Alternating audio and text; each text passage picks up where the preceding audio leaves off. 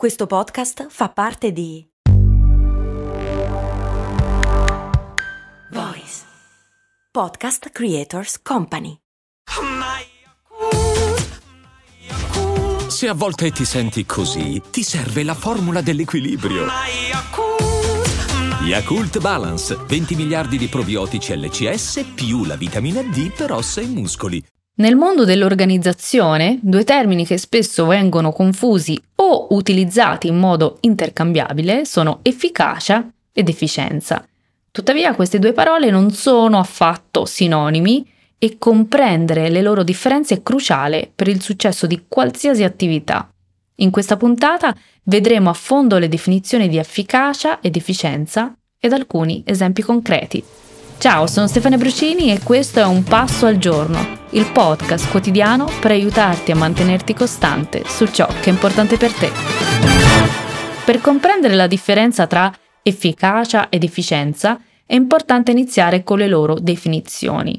Efficacia si riferisce alla capacità di raggiungere gli obiettivi desiderati o di produrre i risultati previsti. Treccani infatti dice capacità di produrre pienamente l'effetto voluto e l'ottenimento stesso dell'effetto. In altre parole, un'azione è efficace se produce l'effetto desiderato o se porta al conseguimento degli obiettivi prefissati. D'altra parte, efficienza riguarda la capacità di raggiungere gli obiettivi con il minor utilizzo possibile di risorse, come tempo, denaro o energia. Treccani infatti dice che nel linguaggio economico l'efficienza è la situazione di massima capacità produttiva e cioè di costi minori possibili. Facciamo un esempio.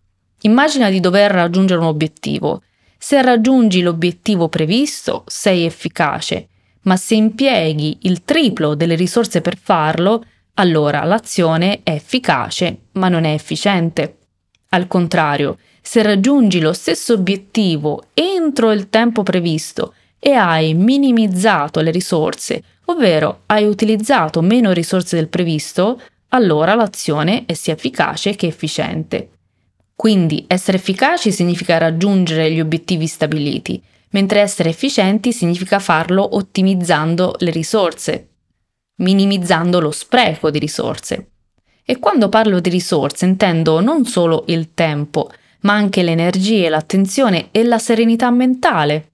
Mi capita di lavorare con persone che riescono a raggiungere i propri obiettivi e quindi sono efficaci. Capita dunque di riuscire in qualche modo a portarla a casa, come si dice, ma in che modo e a quale prezzo? L'obiettivo è raggiunto, ma comunque non si è felici, anzi, capita anche di essere stanchi, esausti, insoddisfatti. Ha senso dunque raggiungere obiettivi ad un prezzo troppo alto, come può essere la stanchezza, l'irritabilità, il burnout? Per questo è importante utilizzare un approccio organizzato e ottimizzato per minimizzare, se non addirittura eliminare, lo stress e quindi sì, massimizzare la produttività intesa come efficienza, ma senza compromettere il benessere fisico e mentale. Le risorse a cui diamo più peso solitamente sono i soldi, quando in realtà per il nostro benessere le risorse più importanti sono il tempo e le energie, ovvero la nostra salute. Comprendere e bilanciare efficienza ed efficacia è fondamentale per il successo a lungo termine dei nostri progetti, ma ancor di più per il nostro benessere a lungo termine.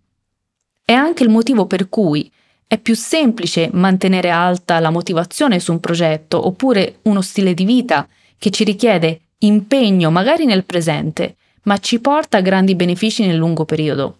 Sei efficace, ovvero raggiungi i propositi che ti dai, gli obiettivi che ti dai, e se lo sei, sei efficiente, ovvero riesci a gestire in modo intelligente le tue risorse, il tuo tempo, le tue energie, o ti rendi conto che le stesse cose che stai facendo adesso potresti farle meglio, con meno sforzo, meno spreco e con più serenità ed energia. È importante partire dagli sprechi, capire come tempo, energia, e ciò che stai facendo possa essere ottimizzato, ovvero reso più efficiente, in modo da ottenere lo stesso risultato ma con meno spreco.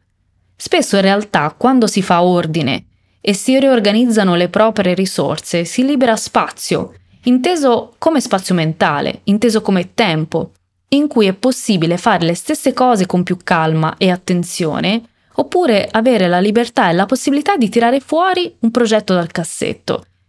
Ricordo bene quel giorno in cui una persona durante il mio percorso, abituata ad essere fagocitata dalle mille cose da fare, un giorno mi scrive e mi dice Aiuto Stefania, oggi mi sembra di non avere niente da fare. Cosa sto dimenticando? Mi ha fatto sorridere perché in realtà aveva programmato così bene il suo lavoro e le sue giornate che dopo mesi, se non dopo anni, si è ritrovato con tempo e spazio ed è stato così unico e inusuale da pensare di aver perso dei pezzi per strada. Al che gli ho detto complimenti, sei già arrivato al punto in cui la tua organizzazione funziona, quindi goditi questa giornata ed esci a goderti una bella passeggiata.